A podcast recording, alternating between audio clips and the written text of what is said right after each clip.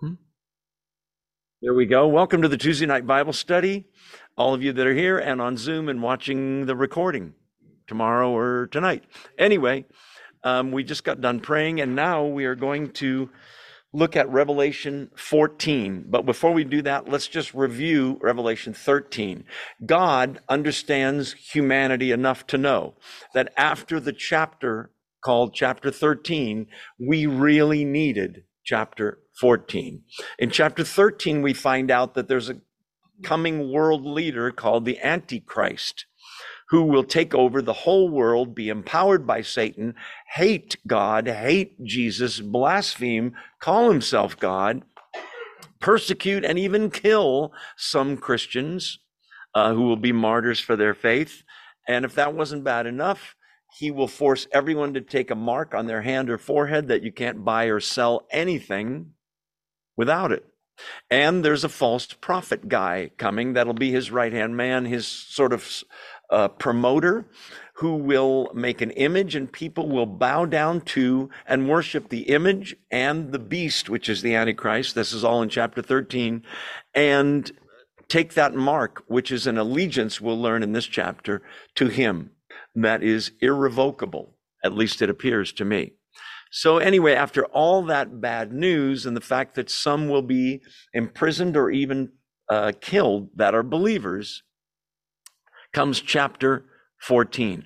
We're still, since chapter 12, in a parenthesis in terms of chronology of events that occur and when they occur. This is all a pause to give the background God's giving.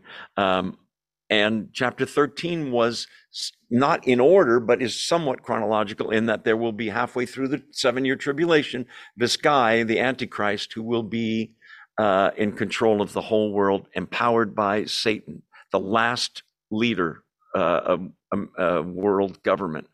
Um, let's see. So, uh, but the Christians that are persecuted and that die, the, this book makes clear over and over and over again that they did not lose, they won, that they're victorious. That the worst thing you can do to a Christian, worldly speaking, is to kill them. And yet that's the best thing that can happen. So they're victorious. You'll see that in this chapter as well. So this is an assurance, chapter 14 is, to the readers. Don't lose hope. I know chapter 13 looked bad. Um, this is a look a little bit back and also forward to Christ's return. So we're going to fast forward three and a half years. We're going to look back a little. It's a little confusing time wise, but I think you'll uh, figure it out. Um, let's j- dive in, shall we? So I know that you're awake. Say amen. amen. Pretty good. All right. And those of you on Zoom, wave or say amen or hold up an amen sign. I love it. Oh, there's two of them. Great.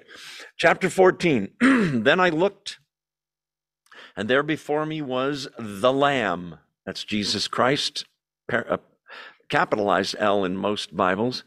Standing on Mount Zion, we said last week, that's the Bible's way of talking about Jerusalem, the hills of Zion uh, that uh, Jerusalem sits on.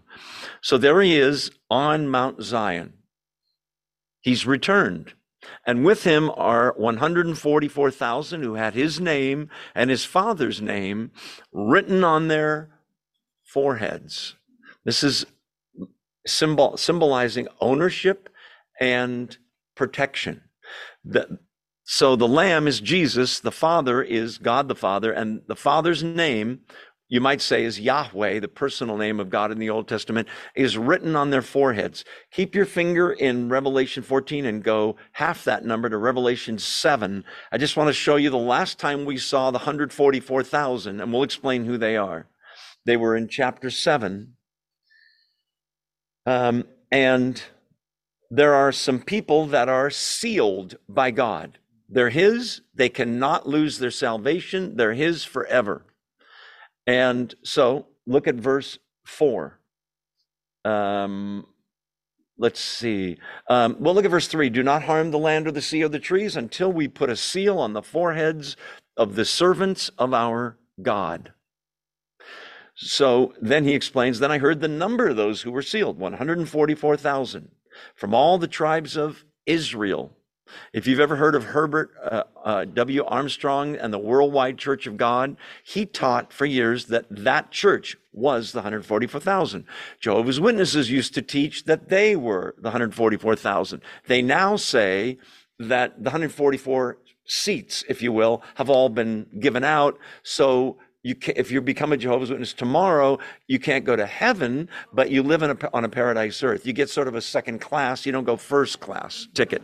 There are other groups that claim to be the 144,000. It's pretty clear that they're all wrong, and here's why.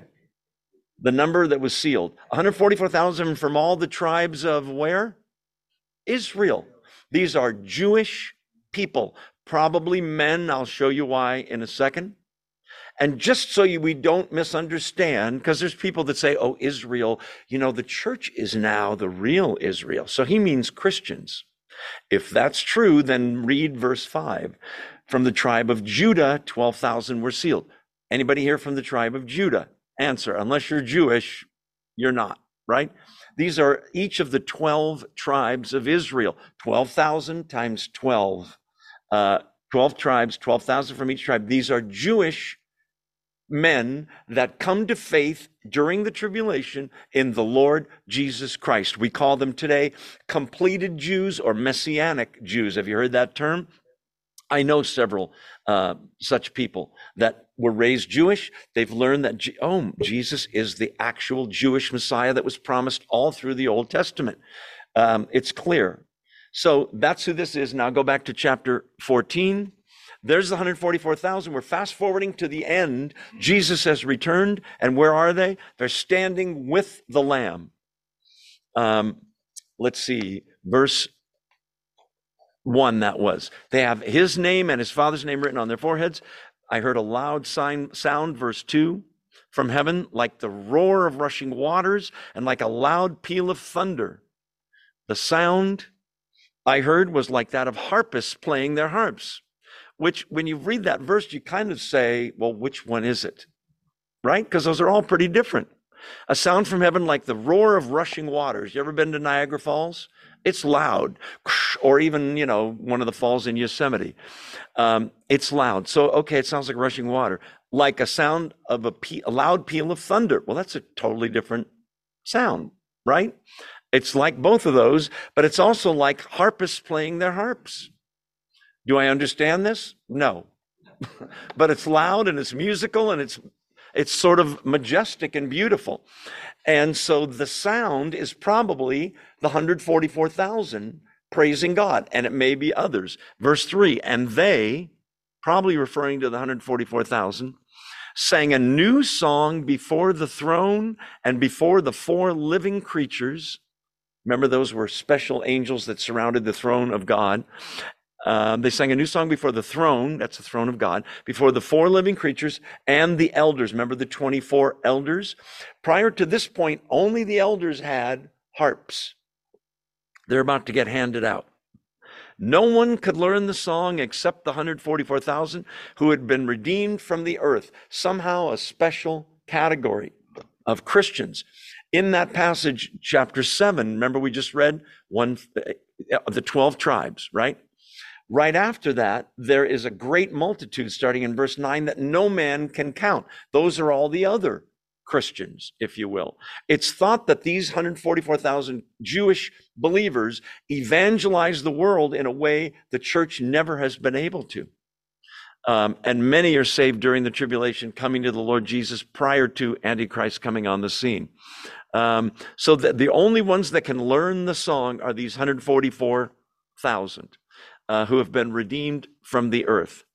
We're about to hear a description of these guys, uh, but I'm just reading my notes here. So, the 144,000 can appreciate this song in a special way. Um, I want you to notice that their praise that they're singing takes them right to the throne room of God, right? Right to the Lamb's feet on Mount Zion. Um, so look at verse 4. Now, this is uh, depending on the translation that you have, going to be a little confusing. And you're going to ask yourself, is this literal or symbolic? Most scholars say it's symbolic, but it might be both. What are you talking about, Joe? Verse 4 These are those, that's the 144,000, and here's why they're men, who did not defile themselves with women. Got the picture? For they remained, or they are, virgins. They follow the Lamb wherever he goes. They were purchased from among mankind and offered as first fruits to God and the Lamb. No lie was found in their mouths. They are blameless. Okay, so we know they're Jewish. We know they're men. The question is do you mean literally unmarried men who never had relations with a woman? Or is there precedent for saying this is symbolic? And the answer is yes. Second Corinthians 11 2. If you want to turn there, you can. I'll go there real quickly and save you the trouble, but you're welcome to do it as well. Second Corinthians 11 and verse 2. I am jealous for you. This is Paul talking to the Christians in Corinth. I'm jealous for you with a godly jealous jealousy. I promised you, almost like an engagement, I promised you to one husband, to Christ, so that I might present you as a pure virgin to him. That's being said in Corinth, where there were a thousand temple, wait for it, prostitutes. In a, in a pagan temple, where men would go and have sex with the prostitutes as an act of worship to some pagan god. I can guarantee you, men made up that religion. Can I get an amen? Um, and it's absolutely insane. He's saying, I promised you as a virgin, meaning there's such a thing as physical adultery, where a married person has sex with someone outside of marriage, or an unmarried person has sex, period. Okay? That's physical adultery or physical fornication. But in the Bible, there's a lot of times ta- it's spoken of as spiritual fornication, where you're cheating on God. I believe in God, I believe in Jesus and everything, but I do occasionally go to the pagan temple or I worship money or fame or power or sex or whatever. He's saying these young men, I believe, have kept themselves pure remained virgins. Now, could it be literal? The scholars, there's not many, but that think that it's literal go so far as to say it's literal because it mentions they didn't defile themselves with women. If at all it said was the virgin thing, you could say it's symbolic. I think it's mostly symbolic. There's nothing evil about having sexual relations if you're married. Amen. So they didn't defile themselves with women, they remained virgins with the temptation of idolatry during the tribulation. Listen, at the highest point it's ever been in human history. What do you mean? I mean, you can't buy or sell unless you take the mark on your hand or your forehead, which is pledging your allegiance to spiritually this Antichrist. That's spiritual adultery. That's your, we are the bride of Christ, believers. Amen. And if we take that mark, we worship anything else, let alone Satan in a man's body, Antichrist, then we're committing adultery spiritually. We're no longer virgins. So they remained virgins, and it was tough for them. Second reason, they followed the Lamb. So they didn't wimp out and uh, worship the Antichrist. They follow the Lamb wherever he goes. That sentence and the next one makes some scholars think some of these guys might have been martyred. They follow the Lamb wherever he goes. They walk in the Spirit. Okay, that's great. But wait, remember Jesus says, Follow me. He that desires to follow me must listen, take up his what? Cross, an instrument of death, capital punishment, take up his cross, not her cross. I take up my cross, meaning what? Died to self, yes. Might it mean even martyrdom? It might. So that's the first thing. They follow the Lamb wherever he goes. I'll follow Jesus here to church, but I'm not going to where it's persecution time and Not these guys. They went wherever Jesus went. He went to the cross. Maybe they did too, in a sense of being martyred. But they follow the Lamb. That's the main thing. Jesus kept saying, Follow me to believers, remember, uh, in the Gospels. They were, that's the 144,000. I'm still in verse 4, purchased from among mankind. And what's the next word? Offered. That's a word, an Old Testament word for sacrifices. It could mean that some of these guys were killed for their faith and they didn't wimp out. When they were told, We're going to chop your head off unless you worship the beast, they said, Go ahead. We worship Jesus Christ. He's Lord. They follow the Lamb wherever he goes. They were purchased from among mankind. You say, purchased for how much? Oh, it was very expensive, just like you were. What was the price? the death of the Lord Jesus Christ on the cross, right? He purchased them. Uh, in First Corinthians, I think it is, if it's not, it's second. Paul says, You don't know you not that you're not your own, you've been bought with a price. Therefore, glorify God in your body. They follow the Lamb wherever they go. They were purchased from among mankind and offered, maybe a sacrifice, as first fruits. What's first fruits? You ever hear that term? Okay.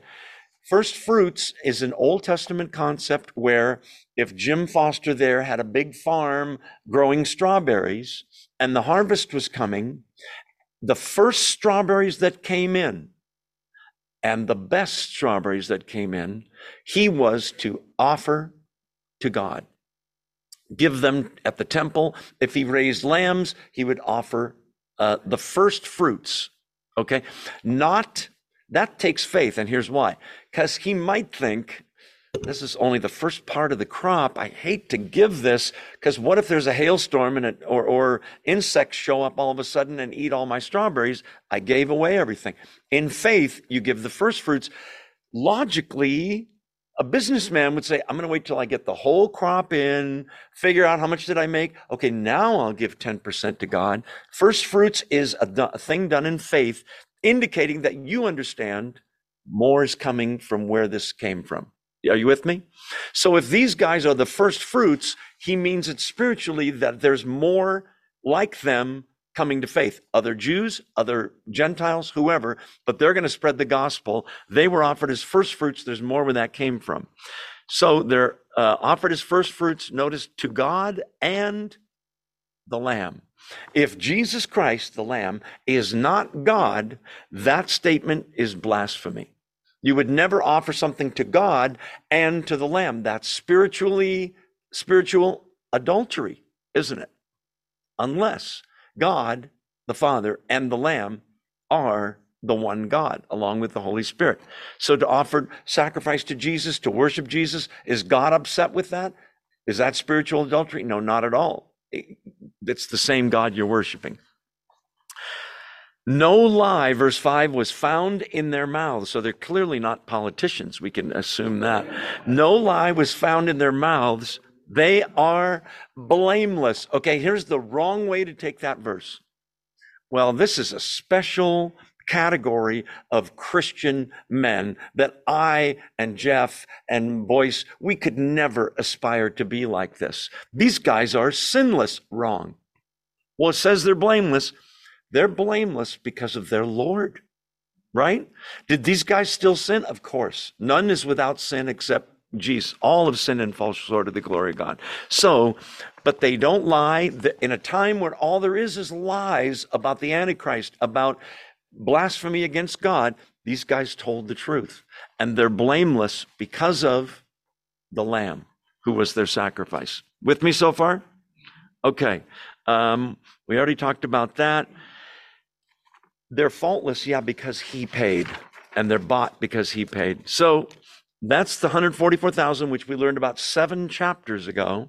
Um, so, um, yeah, we talked about that. Verse 8 Nope, verse 6, sorry. Then I saw another angel, and there's been a lot of angels in this book, right? Flying in midair. This is a term that the Hebrews used for directly overhead, like where the noonday sun is. Okay, so that for visibility and for being able to be heard, it's a way of saying he's got the microphone on the huge PA system everybody's going to hear or see whatever he says or does. Then I saw another angel flying, verse 6, in midair, and he had the eternal gospel to proclaim to those who live on the earth. Those who live on the earth is a term in Revelation that means the unsaved every time. He's going to proclaim the gospel to those who live on the earth, to every nation, tribe, language, and people. That language indicates he doesn't mean in the Middle East or in Europe or in this town. It's a global, if you will, announcement of the gospel. Has this ever occurred before? No, never. Even when Jesus is getting baptized or at the Mount of Transfiguration, when God spoke, those there heard him, but people 100 miles away or even two miles away probably didn't hear anything. You with me? This is unusual for a number of reasons. Number one, you never see angels preaching the gospel. This is extremely unusual. God gave us the task of spread the word, cast the seed, witness, always be ready to give an answer for the hope that lies within you. 1 Peter 3:15. Not here. This is one last chance. You got to remember, we've come through this, the seven seals, the seven trumpets. We're about to have the seven bowls, which, by the way, happened really quickly. This is like the last chance. Well, I wish God had gotten the word out to everyone. Here, somehow, he does. How many have heard of the Christian network on TV called Angel One? You ever heard of that? They named it Angel One because of this verse. As a way with satellite technology, you can reach the whole globe. Now, is every TV tuned into Angel One? Probably not, right? This angel is preaching the gospel. You'll notice the second angel is going to give the negative side of the gospel, but he's still preaching the gospel as well. Um, let's see. So um, go back to verse 6. Flying in midair, he had the eternal gospel to proclaim to those who live on the earth. How widespread is this? Every nation, every tribe, every language, every people. It's the Bible's way of saying it's a universal proclamation of the gospel. It's never been done before. True, you can put something on satellite, and if people tune in, they can hear it. If there's no electricity, no cable TV, no anything, none of that, everyone will hear this angel somehow. Maybe they'll explain it away. Maybe they'll think they had a hallucination, but God will get the word out He's proclaiming the gospel, the good news. Here he comes, verse 7. He said in a loud voice, Fear God and give him glory because the hour of his judgment has come. Worship him who made the heavens, the earth, the sea, and the springs of water. Now that might not be the total announcement that he made because it says he proclaim he has the eternal gospel, right? By the way, there's been a lot of religions and philosophies and mythologies that have come and gone. When my wife and I were in Egypt visiting our son, we I can't tell you how many old ancient ruins of temples we visited where they used to worship this such and such a god or that god or nobody's worshiping there. He's not the real God. This is the eternal gospel. It lasts forever and it lasts into eternity and beyond for those who believe. So there's a loud urgency to this announcement. He's preaching the eternal gospel. What's the gospel? It means the word means in Greek good news, right? The good news is comes with bad news. The bad news is we're all sinners, every single human being. There's no way we can be pleasing to God or live our way to heaven or obey our way to heaven or do good deeds to outweigh our bad deeds. There's no way to save ourselves. There's no way to stop sinning. We are all deserving of and destined for hell apart from the Lord Jesus Christ, who loved you and I so much, came to earth, lived the perfect life you and I were supposed to live, sinless, died the horrible death of punishment, separation from God that you and I deserve and his sacrifice pays for you and I our sins, our guilt, our shame. He took on the cross. I know I'm preaching to the choir, but you're pre- I'm preaching to the choir, but I want to say it because there may be somebody listening that goes, "Oh, Never heard that. In any case, maybe he preached more than this. But I want you to notice that when he starts preaching, he doesn't say Jesus, cross, salvation. He starts in Romans 1. Romans 1 talks about the depravity of man and that the first light God gives to mankind is not Jesus Christ. That's the third light. How many have ever heard that Romans 1 is the light of sea creation? The fact that there's a God who created everything. Romans 2 is the second light that's given to every man, because every man can see the creation, see a, a, baby being born, or leaves on the trees, or the wind and the waves and the, you know, gravity and a thousand other things, all the stars that declare the glory of God. Creation preaches about God, the Father. Second, uh, Romans 2, the light of conscience, all starting with C. What do you mean conscience? Every human being has one. Deep down, the person that robs the bank or beats up the old lady and takes her purse knows this isn't right. Now, it's possible to sear or burn your conscience to the point where you don't even, la, la, la, you don't even hear your conscience anymore. But you know deep down, everybody's got one. Everybody has the light of C creation, Romans 1. Everybody's got the, the light of C conscience, Romans 2. Respond to those lights and God will reveal to you the third light, Romans 3, the light of C, Christ. But you don't start with that. You start with the fact that there's a God. Go back to Revelation 14. In a loud voice, urgency. It's like you're yelling, the theater's on fire, and you're yelling, get out now. He said in a loud voice, fear God.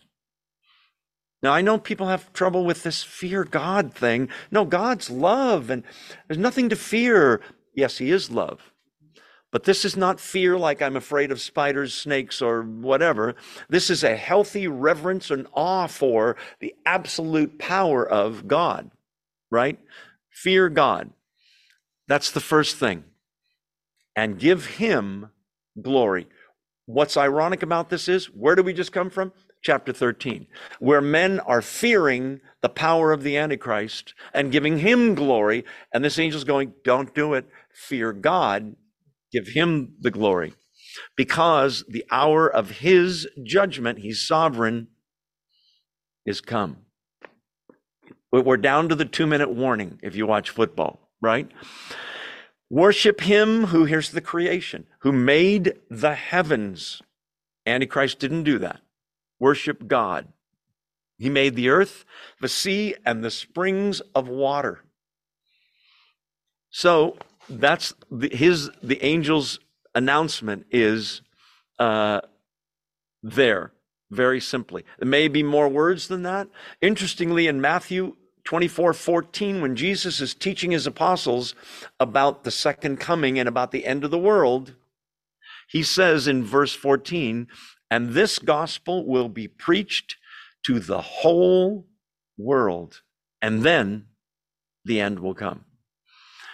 Most people have heard that and thought, well, we got to get the word out. There's countries where they haven't heard the gospel very much yet, and we got to get it on internet and t- satellite TV and radio, and which is all true. Don't get me wrong. And we're supposed to preach the gospel to the person down the street or your sister or whoever that doesn't believe. However, this angel does it. Now, you might ask, why didn't God just do it this way with the angels from the beginning? Because he wanted you and I to be involved in the uh, process of evangelizing, sharing the gospel. Um, keep in mind, if he's the creator, and he is, does he not have the right to judge his creation? He does right? When we used to play football in my at my friend's house or the, another friend's house, the rule was what's out of bounds. Well, it's Bill's house. What's out of bounds? Okay, the line of bricks right there, and then if you go into the roses, you're out of, you know, or the road. We played in the street sometimes, or baseball or whatever. It's his house, God's, his rules. So he does have a right to judge. Um, one day, Philippians 2 9 2, 9, and 10, 9, 10, and 11 says, let's go there real fast. If you can't find it, that's okay. Philippians 2, Galatians, Ephesians, Philippians, then Colossians. Philippians 2, I'll just read it. Talking about Jesus, Philippians 2 9 says, Therefore, God exalted him to the highest place. That's Jesus. And gave him, Jesus, the name that is above every name. Here's what I'm after that at the name of Jesus, this is interesting. You're expecting it to say that at the name of Jesus, every Christian will bow. Is that true? It is. But that's not what it says. It says every knee should bow. Does that mean every knee? It does. Every knee, and he, he wants to take it home. So he says, in heaven and on earth and under the earth. In heaven, those have already died that were believers. On earth, those that are still alive, and those under the earth at that time, buried unbelievers. Every, even the unbelievers are going to bend their knee and uh, bow in worship to Jesus. Yes. Oh, they're believers? No. They'll do it reluctantly. You and I will do it because we've been used to doing it for years. Amen? Or at least months if we're new Christians. At the name of Jesus, every knee should bow in heaven and on earth and under the earth, and every, see it? Tongue confess that Jesus Christ is Lord to the glory of God the Father. You and I will do that willingly. They will do it reluctantly, like this. Oh, oh no. It was Jesus all along. And it's too late now. There's no second chance. Uh, he, Hebrews says it's appointed unto each man and woman to live and die once, and then the judgment. No second chance, no purgatory, no limbo. Live and die once, and then the judgment. Okay, go back to Revelation. So there's the gospel. Fear God, give him glory. Hour of judgments come. Worship him who made the heavens, the earth, the sea, and the springs of water. Almost like he's saying, This is your last chance. Verse 8 A second angel followed and said, Implied here is with the same PA system globally, okay, to be heard around the world. That's a really good PA with a good wireless mic. A second angel followed and said, Fallen, fallen is Babylon the Great, which made all the nations drink the maddening wine of her adulteries. You say, What's going on here with this? This is the first mention, I think, of Babylon in the book of Revelation. If you were with us for the Daniel study, Babylon goes all the way back, all the way back to uh, Genesis, I think it's chapter 10 and 11, Nimrod, where the, the Tower of Babel was built. The first idolatry on planet Earth. So, is Babylon in Revelation? A lot. Chapter 16, chapter 17 is all about it. Okay. In the Bible, sometimes Babylon is the literal city, the land, the kingdom of Babylon, which was in modern day Iraq, Mesopotamia. In that area, believe it or not, most scholars think that's where, you're going to be surprised at this, but it's true, that's where the Garden of Eden was, based on the rivers and the geography they give you in, in the uh, book of Genesis. Sometimes it's the literal city of Babylon. I don't think it is here. There are some that think Babylon is going to be rebuilt. How many remember Saddam Hussein? Saddam Hussein believed that he was going to rebuild in Iraq, his country, Babylon again and fulfill prophecy in an evil kind of a way. He didn't. Um, sometimes it's a literal city. Sometimes it's the religious system of godly, uh, of godless, sorry, uh, man-centered religion, idolatry. That's what it is here but it's also sometimes a political system, and that's what it is here as well. It's the Antichrist's kingdom. So he's saying that Babylon, that whole system he's announcing, is fallen. You say, wait, the people that are hearing that, has it fallen at that moment? No. But as often happens in the Bible, if God knows something's happening and nothing can stop it, he announces it as if it's happened, even though it's still yet to happen in the weeks ahead or days ahead or whatever it may be. Um, Nimrod founded the city of Babylon, and he was a God hater and a rebel. Um, Babylon was a monument to the, as was um, the Tower of Babel to a false deity. It was man's attempt to build a tower to show God we don't need you. We can build up as high as we want to. Uh, kind of silly. Um, so in Revelation 17 and 18, we learn another main character, which is um, the uh, adulterous woman, the whore of Babylon. You ever heard that term? That is a religious, strictly religious pagan system built around maybe Christianity. A lot of people think, think it's the Catholic Church. Some think it's a conglomeration of all religions.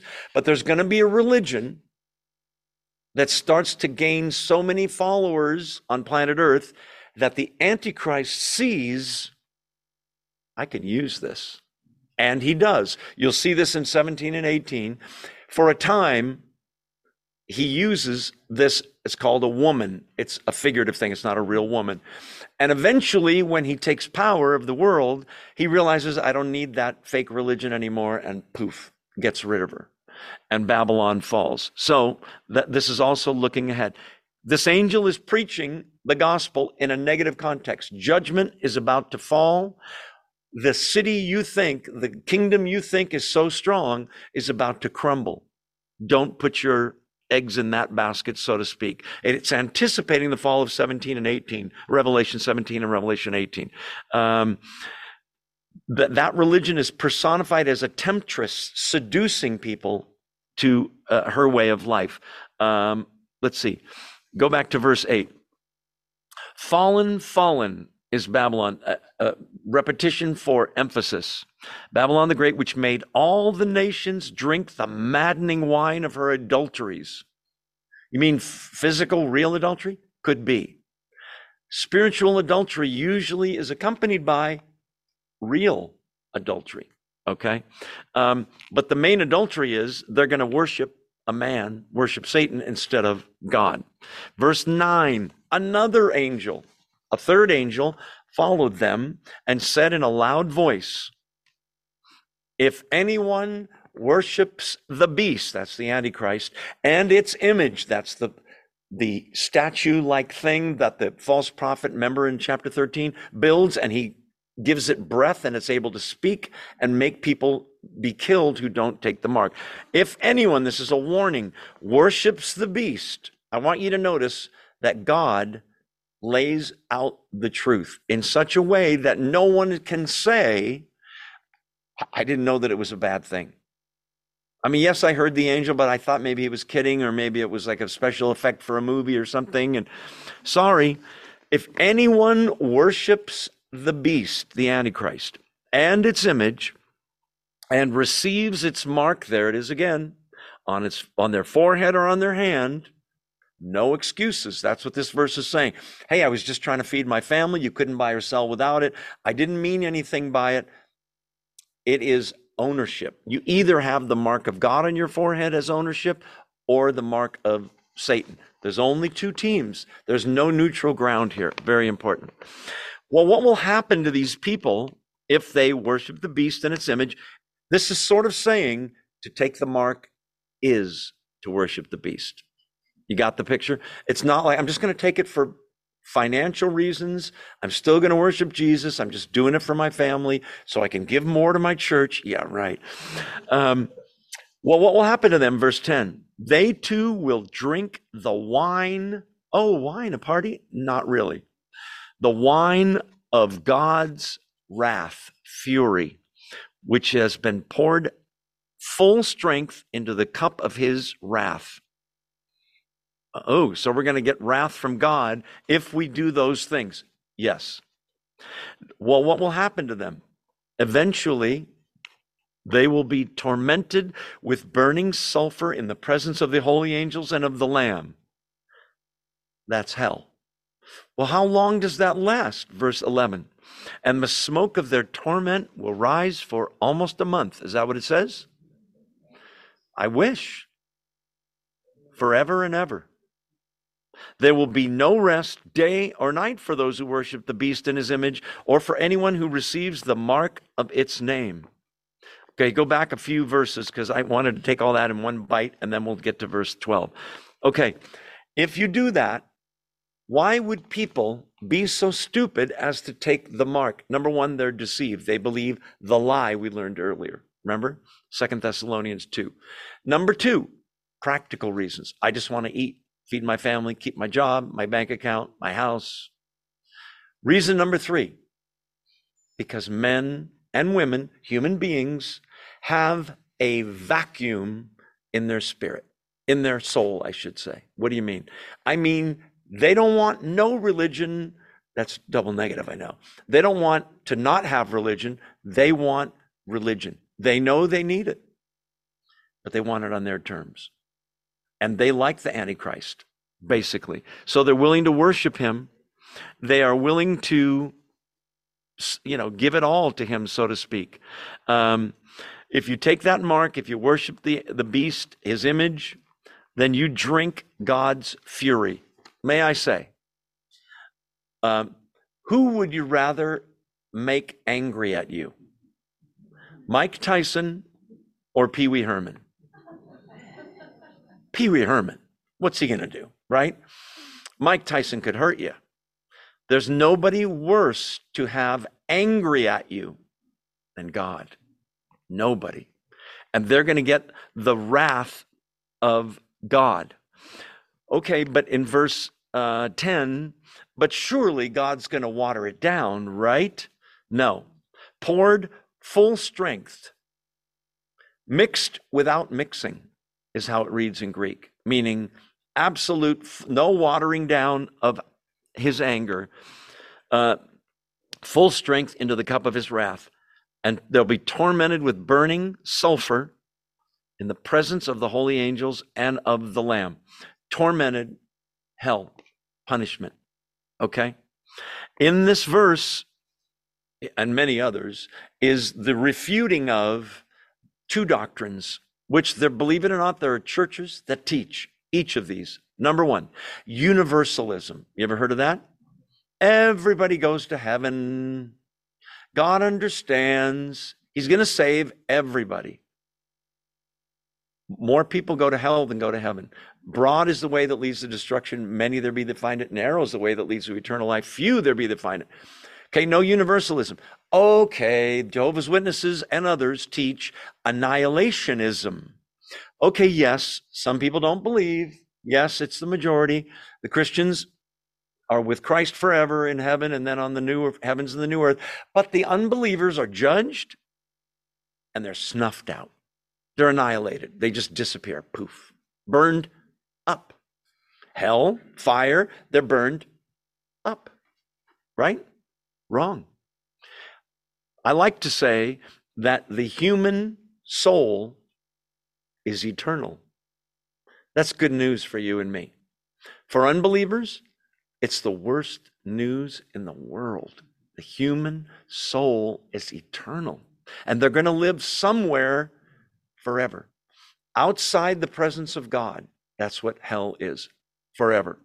Um, there's various terms for hell. We'll get to those, uh, but it speaks of eternal punishment. Outer darkness, fire, weeping and gnashing of teeth. In the Greek, those tenses of those verbs, it doesn't say they'll cry for a little while and that'll be it. Weeping, ongoing weeping, ongoing gnashing of teeth. Uh, yeah. What's interesting about this verse, and then we'll take our two minute break, um, is Uh, a lot of people have been surprised by this, and some teach that this isn't the actual final hell. Why is that, Joe? because they're tormented with burning sulfur in the presence of the holy angels and of the Lamb. Meaning, Jesus is there, and so are the holy angels. So, Jesus isn't going to be in hell, is he? Watching them suffer. Okay, some think this is a pre, uh, uh, uh a, uh, what, what word do I want to use? Um, a first suffering before the final suffering, hence, Jesus is there. Others have said, that hell is God, since God is omniscient and is uh, uh, omnipresent everywhere, that hell is somewhere where God is. He's there as well. Hell is being in torment, facing God without a mediator. Heaven is facing God with a mediator, Jesus Christ. He paid. I have no right to be here. I'm the last person that should be here. I owe it all to Jesus. That's why I'm here. Without that mediator, the Bible says it's a scary thing to fall into the hands of the living God, right? I'm paraphrasing. Let's take our two minute break. I'm going to turn my screen off. Don't go away.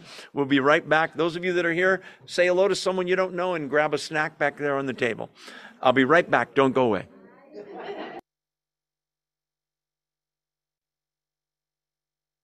Go.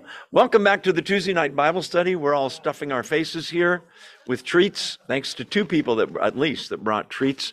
Anyway, we're back in Revelation 14. We've had angels preaching the gospel, both positively and negatively, warning of judgment.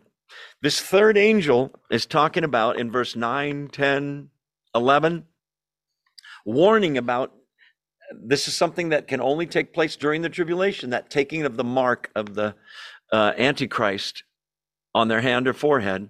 They'll drink God's, the wrath, uh, the wine, sorry, of God's fury, poured full strength, verse 10, into the cup of his wrath, tormented with burning sulfur in the presence of the holy angels and of the Lamb. And the smoke of their torment, verse 11, rises forever and ever, no rest, day or night, for those who worship the beast or his image, anyone who receives the mark of his name. Here's the thing. Are you still awake? Say amen. amen. Okay. Here's the thing. Those of you on Zoom, are you still awake? Okay. All right. Here's the thing. The people, there, there will be some people who will take that mark because they truly worship Antichrist. There may be some that do it for practical reasons, like I said earlier, right? Uh, we got to eat. We got to keep our house and our Mercedes and whatever. Um, I'm just going to take the mark, okay? They will be comfortable in terms of being able to eat, drink, have a bank account for three and a half years, and then tormented forever. Christians who don't take the mark will be uncomfortable for three years or less. What do you mean less? If they chop my head off, I stop being uncomfortable the second they chop my head off, right? Um, but so you can be comfortable for three and a half years and then miserable for eternity. Listen, short sighted, stupid, right? Or uncomfortable with tribulation and persecution and even martyrdom, which only ushers you into the kingdom of God forever. Which is the better deal? That's my question. Yes, but it's scary. God will bring you and I through this. Okay. Uh, we already talked about that. So he's warning about uh, damnation, really, about hell. Um, there are lots of pastors that won't preach about hell because it's offensive. We, we, we don't want to preach offensive things. Listen, that's unloving, unchristian. I've given you this analogy many, many times. If you've been in this Bible for study for a long time, you're going to be sick of this one. But you're walking, you can't sleep, so you take a walk at midnight in your neighborhood.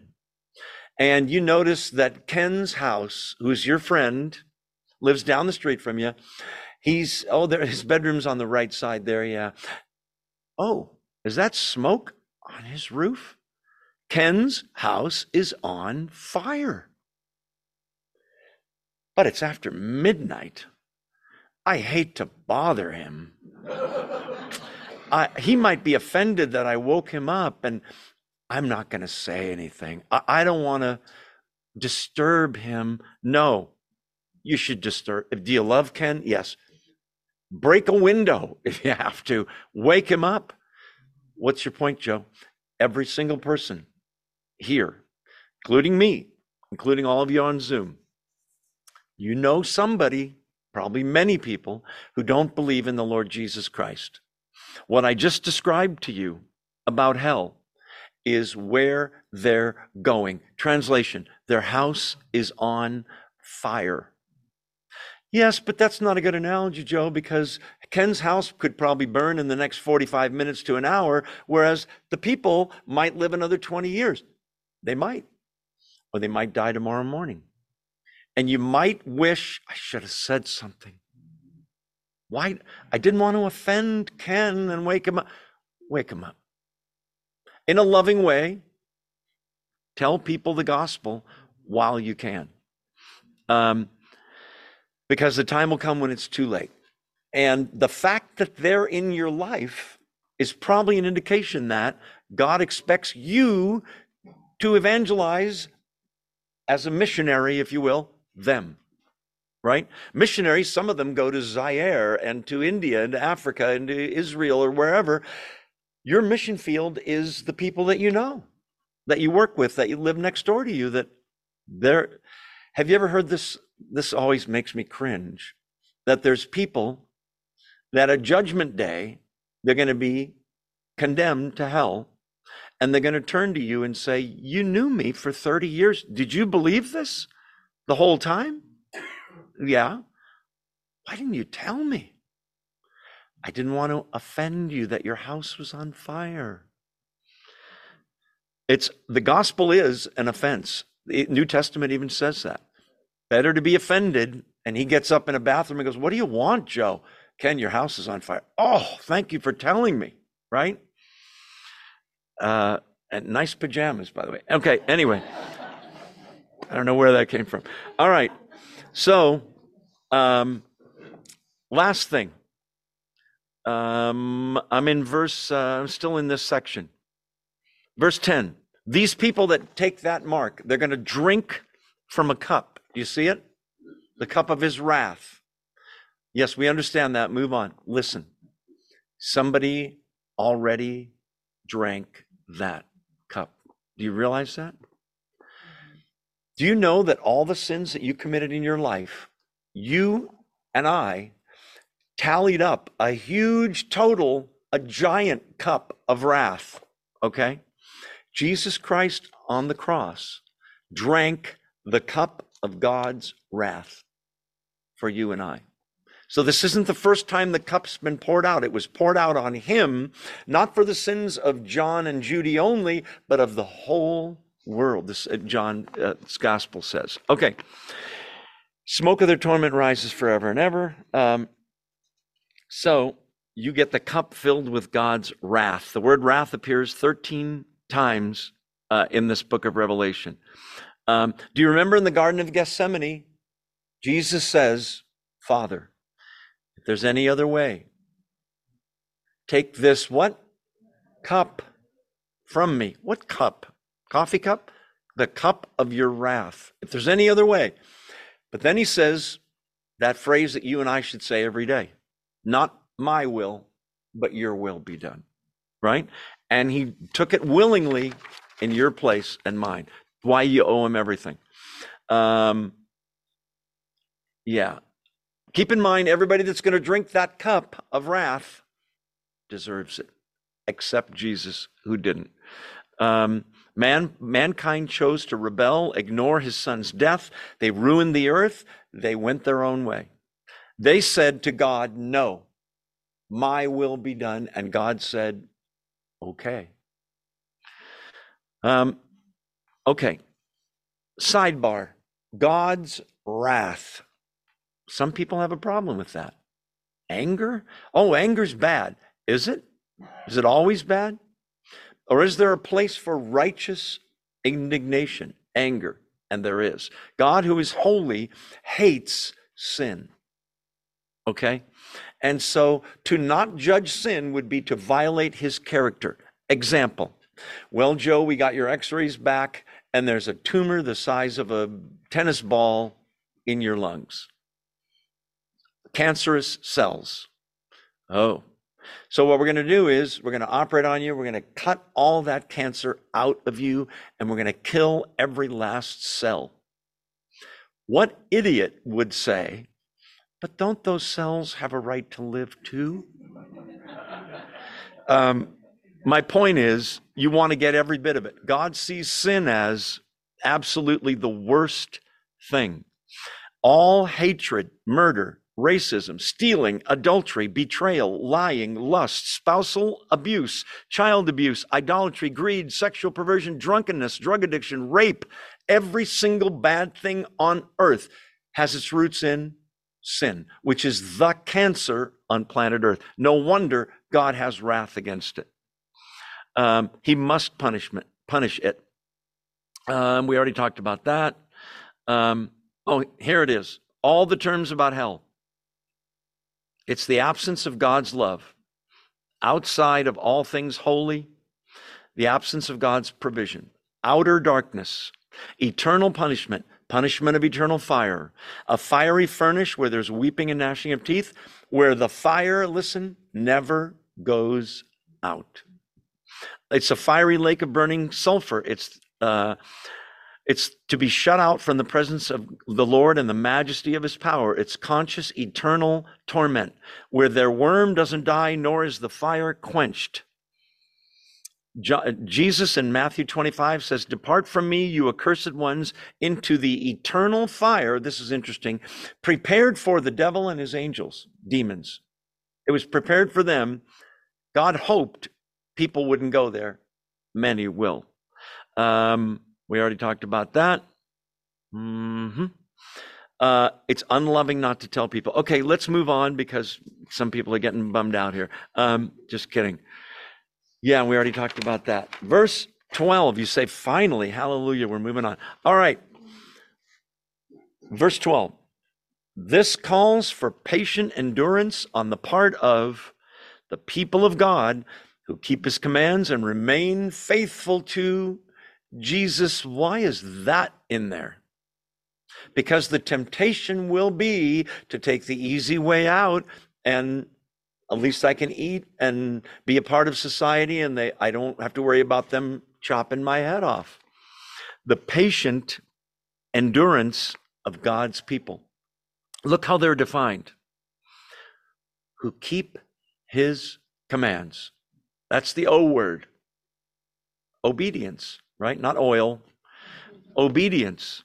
That's how you can tell the people of God. Oh, I believe in Jesus. I'm just not really obeying him right now and I'm living in sin, but I, I believe up here until your actions, your thoughts, your words, your deeds match what you believe, you don't really believe.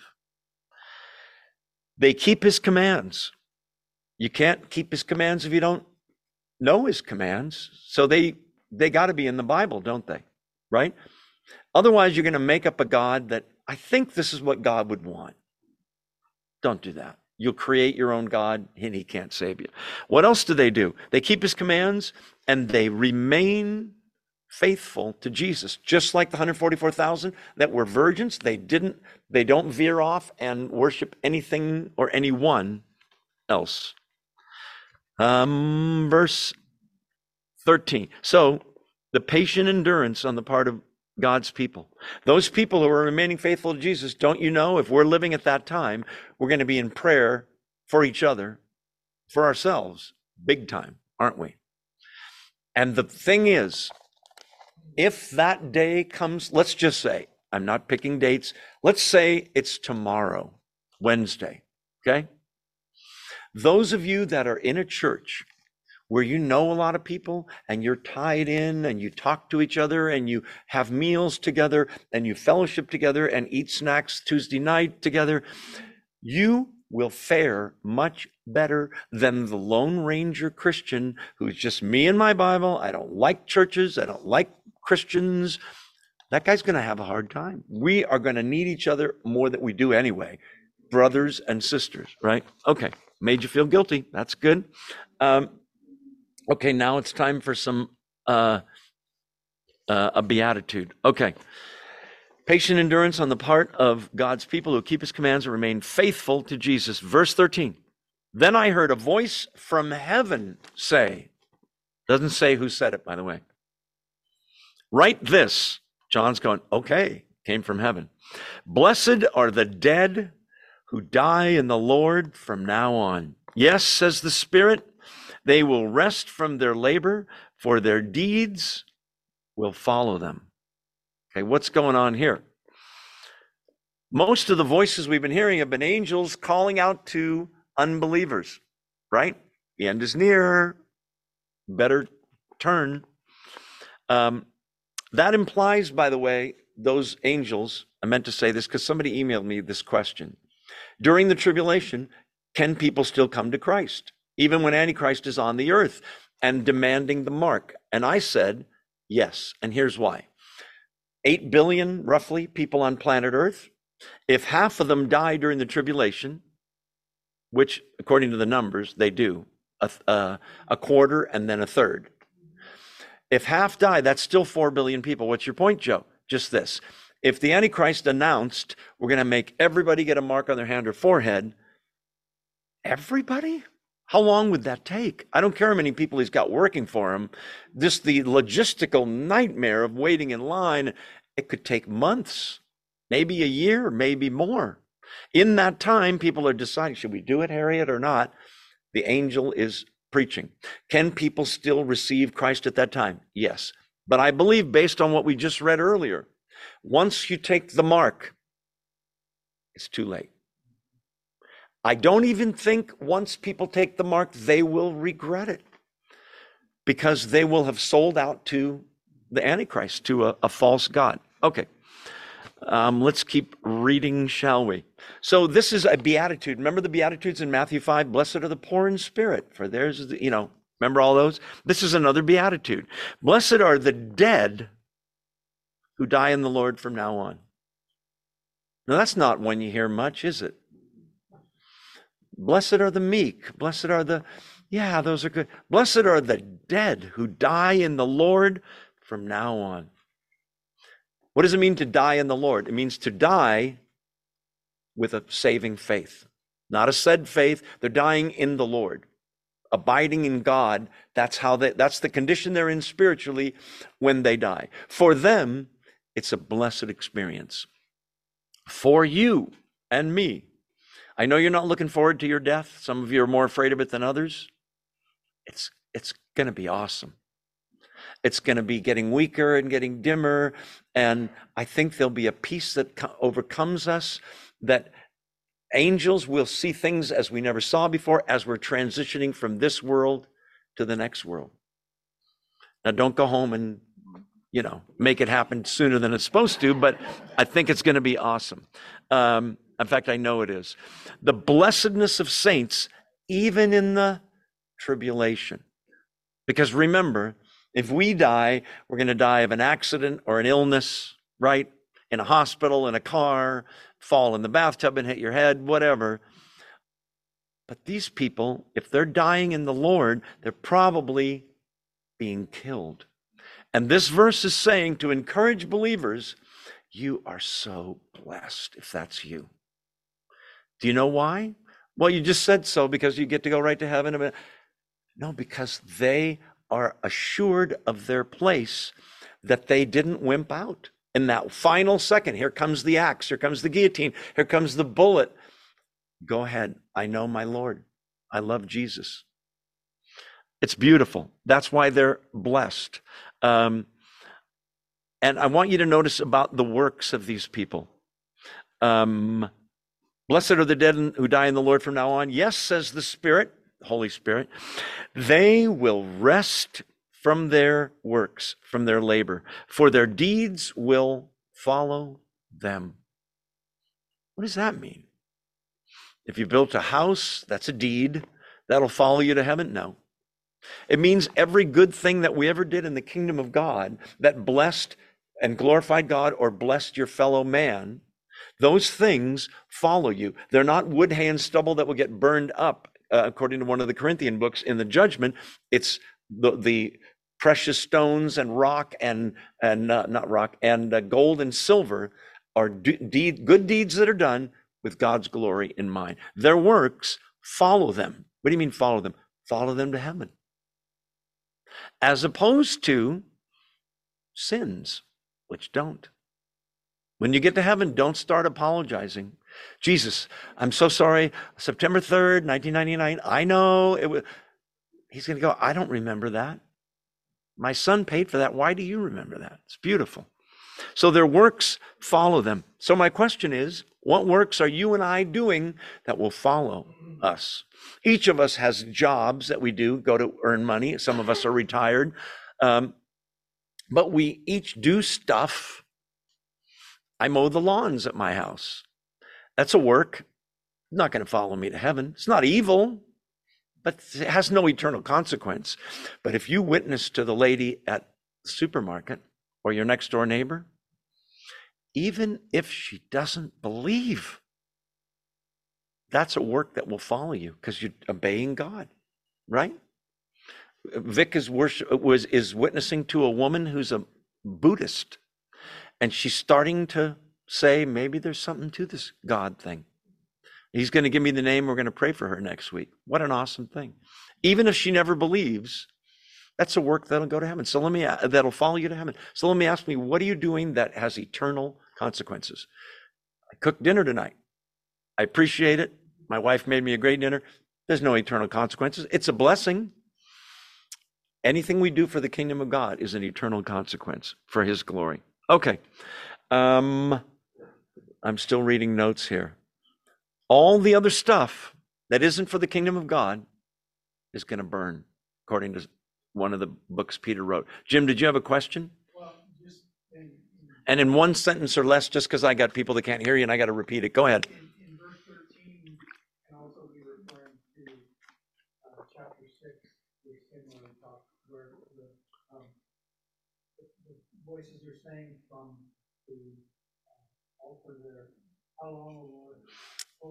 He's talking about the martyrs in chapter 6 that are that are have died during the tribulation and ask God, "How long before you avenge our deaths?" And he's right, it does tie in. Um, they're blessed who die in the Lord from now on. They'll rest from the labor, their deeds will follow them. And he's in the process of announcing the uh, avenging of their deaths, isn't he? With all that, is that kind of what you where you were going? Yeah, beautiful. Um, They'll rest for their, from their labor. The Lord is my shepherd, I shall not want. You, you notice the second line? He makes me to lie down in green pastures. Um, friend of mine went into surgery today, and I typed out in a text the whole 23rd Psalm. It's so comforting. What do you mean, lie down in green pastures? Double meaning. Lie down is a position of Work? No. Rest, right? I can rest in the Lord. I don't have to do things to try to get God's attention so he'll bless me. I still do things, but I'm resting in terms of trying to earn salvation. The other meaning is, of course, we're talking about sheep, right? Shepherd, sheep. The Lord's my shepherd. He makes me to lie down where? Where there's abundant green pasture, abundance. Anyway, that's why I shall not want, because the best shepherd of all is my shepherd. Okay. Um, last thing in that verse. Their, uh, they'll rest from their labor, their deeds will follow them. Yeah, no, we covered that. Let's move on. Verse 14 I looked, and there before me was a white cloud. And seated on the cloud was one like a son of man. You remember that title? Jesus uses it of himself, with a crown of gold on his head and a sharp sickle in his hand. A sickle is a large curved blade that you would use, very sharp, that you would use to harvest wheat or other uh, grains and what have you. Okay, so what's going on here? A white cloud. Remember, the Shekinah glory is the name for the cloud that always accompanied God when he showed up in the Old Testament. So it's a white cloud, first of all, seated on the cloud. Isn't that an awesome picture? Can you imagine? If you're an artist, somebody paint that for me. There he is, Jesus, the Son of Man, seated on a white cloud with a crown of gold on his head, victorious, King of the earth, and a sharp sickle in his hand. It's time to harvest. Now, we got to talk about the word harvest because then there's going to be more about the word harvest here. Let me see what verse is that 14. So, harvest sometimes refers to um, spreading the gospel and believers coming to Jesus. But more often, Old Testament and in Revelation, the harvest is the harvesting of the unsaved, sinful people. judgment. Sickles, uh, Matthew, uh, I'm sorry, Daniel 7, Mark 4, Matthew 13. A sharp sickle refers to judgment. This is the Son of Man, Jesus, uh, on a cloud coming in judgment. Um, if you think about the first coming of Jesus and the second coming, they're pretty different. The first time he comes as a servant, right? Humble, baby, helpless. Second time he comes as a king, judging. First time he comes in humility, second time, majesty, splendor. The first time he comes obeying his father, second time he comes commanding.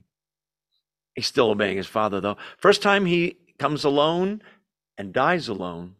Second time he comes with all his holy angels and the saints at the second coming. First time he comes as a sower of seeds. Second time he comes as a comes as a reaper. He's reaping the earth. Keep your finger here. Might as well do this now. Go to Matthew chapter 13. Are you still awake? Say amen. amen. Oh, that was a good one. Matthew 13, I want to show you something that might surprise you. Maybe it won't. Matthew 13. uh, okay. Um, let's see. Tw- verse 24. Kingdom of heaven is like a man who sowed good seed in his field. Do you see it? While everyone was sleeping, verse 25, his enemy came and sowed weeds or tares. Tares look just like wheat until the harvest comes. He sowed weeds among the wheat and went away. When the wheat sprouted and formed heads, then the weeds also appeared. Verse 27. The owner's servants came to him and said, Sir, didn't you sow good seed in your field? Believers. Where then, where then did the weeds come from? An enemy did this, he replied. Verse 28. The servants asked him, Listen to the question Do you want us to go and pull them up? Meaning the weeds now. Remember what I said tares look just like wheat. Listen to the answer. No, verse 29, because while you're pulling the weeds, you may root up the wheat with them. In other words, accidentally. Let both grow until the harvest. Now, here's the surprising order. Watch. At that time, what time? The harvest. I will tell the harvesters first collect the what? Weeds. Aren't you expecting first collect the wheat, the believers? First collect the weeds and tie them in bundles to be burned, picture of hell. Then gather the wheat and bring it into my barn. Um, okay, now stay in the same chapter of Matthew. Um, because you may think, well, Joe, you're kind of uh, explaining that. I'm not sure you're right. Let's listen to Jesus explain it. Verse 36 They left the crowd, went into the house. Disciples came to him and said, Explain to us this weeds thing in the field. My translation. Verse 37 The one who sowed the good seed is the Son of Man. The field is the world. The good seed stands for the sons of the kingdom. That's you and daughters. The weeds are the sons of the evil one. And the enemy who sows them is the devil. The harvest is the end of the age. The harvesters are angels. As the weeds are pulled up and burned in the fire, so it will be at the end of the age. The Son of Man will send out his angels. They will weed out of his kingdom everything that causes sin and all who do evil. That's what we're reading about in chapter 14, 15, 16, etc. They will throw them into the fiery furnace. There'll be weeping and gnashing of teeth. That's one of the ways of describing hell. Then the righteous will shine like the sun in the kingdom of their Father. He who has an ear, let him hear. Anybody here have an ear? Did you hear? Go back to Revelation with me, if you will. Um, let's see. Uh, so there's the guy on the white cloud. It's Jesus. He's got a sickle. Verse 15 Then another angel came out of the temple that's in heaven and called in a loud voice to him who was sitting on the cloud Take your sickle and reap, because the time to reap has come, for the harvest of the earth is ripe. The word for ripe in Greek, there's a word for ripe. This is the word for ridiculously overripe. Meaning what? That God in his patience waited and waited patiently, sin going on and wait, until the harvest was absolutely overripe. Uh, it's used in a negative context, if you will. So um, he's saying it's time to reap the earth. This is all in Joel chapter 3, 9 to 17, by the way, uh, and the Matthew passage we just read, th- 13. Uh, we already talked about that. So, uh, yeah, we talked about that too. Okay, uh, let me read the next verse, if I may. So he who was seated on the cloud swung his sickle over the earth, and the earth was harvested. Verse 17 Another angel came out of the temple in heaven. He too, remember, we're looking ahead in time. This is not the middle of the tribulation, this is the very end. Another angel came out of the temple. Remember, I told you there's a lot of angels. He too had a sharp sickle. Still another angel, verse 18, who had authority over, power over, or charge of the fire, came from the altar and called in a loud voice to him who had the sharp sickle. He's calling to the Lord Jesus telling him it's time. Take your sharp, sharp sickle, it's hard to say, and gather the clusters of grapes from the earth's vine because its grapes are ripe. The angel swung his sickle on the earth, gathered its grapes, and threw them into maybe these is the is this the good people? Is this the Christians? No. Take your sharp, sharp sickle and gather the clusters of grapes from the earth's vine because its grapes are ripe. The angel swung his sickle on the earth, gathered its grapes, and threw them into the what? Heaven? The great winepress of God's wrath. Okay. Now you say, now wait a minute, mixed metaphor here. Vine. I thought Israel was the vine in the Old Testament. Correct. Israel was the vine planted. Um, Psalm 80, Isaiah 5, Matthew 21 talks about it. God planted a vineyard, a vine called Israel in order to bear fruit for his glory in uh, all the nations. It failed, Psalm 80, and had to be cut down. Okay, Judaism, if you will. Now, John 15, I am the vine, you are the branches. Who said that, class? Jesus, right? He's the vine now. But in Revelation, the earth vine, if you will, that's how it reads in Greek, is the world system of self and man made religion and paganism opposed to God. That vine produces grapes and it's all bad fruit. It's got to be harvested and squished. If you've ever been or seen, well, there's an I Love Lucy episode, right? You ever see that one where there's a big vat of grapes and she's in there with her feet? It's pretty funny. Anyway, let's watch a little of it now. No, I'm just kidding. Um, the point, the point is, I need to really get a personality. Okay. Um, so this world system of the vine is in contrast to Christ. Okay. So look at the, the next verse. The, the earth, the clusters of grapes from the earth's vine are ripe. Verse 19. There's a gathering of the grapes. They throw them into the great winepress of God's wrath, his anger against sin. Don't feel bad for these people. I mean, we do. They deserve it. Is God wrong to do this? Wrong. You're wrong if you think that. It's the right thing. They, using a, a, pronoun for people, verse 20, they were trampled in the wine press outside the city. That's where Jesus was crucified outside the city. And the and blood flowed out of the press, rising as high as the horses' bridles for a distance of 1600 stadia, that's 180 to 200 miles. Height of the horses' bridles, 4 feet. Okay. One of these verses where Joe has to tell you, a lot of scholars think this is literal, a river of blood four feet deep for 200 miles.